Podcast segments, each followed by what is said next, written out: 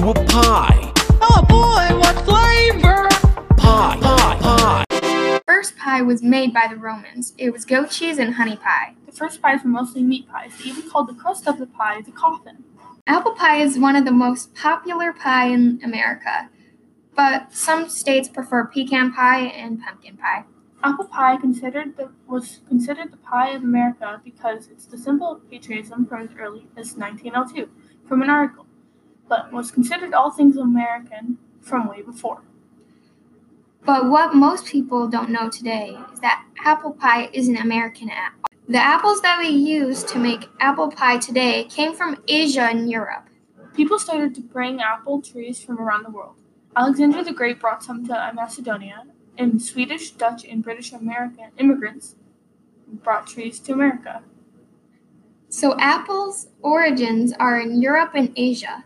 Europeans were making apple pie way before we had even gotten apple trees.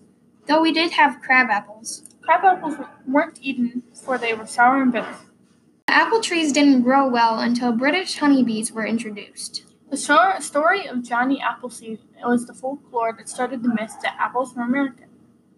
Johnny Appleseed, or John Chapman, used crab apples to make hard cider.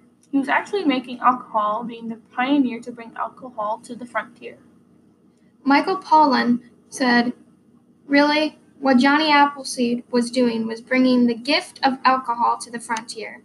He was our di- American Dionysus.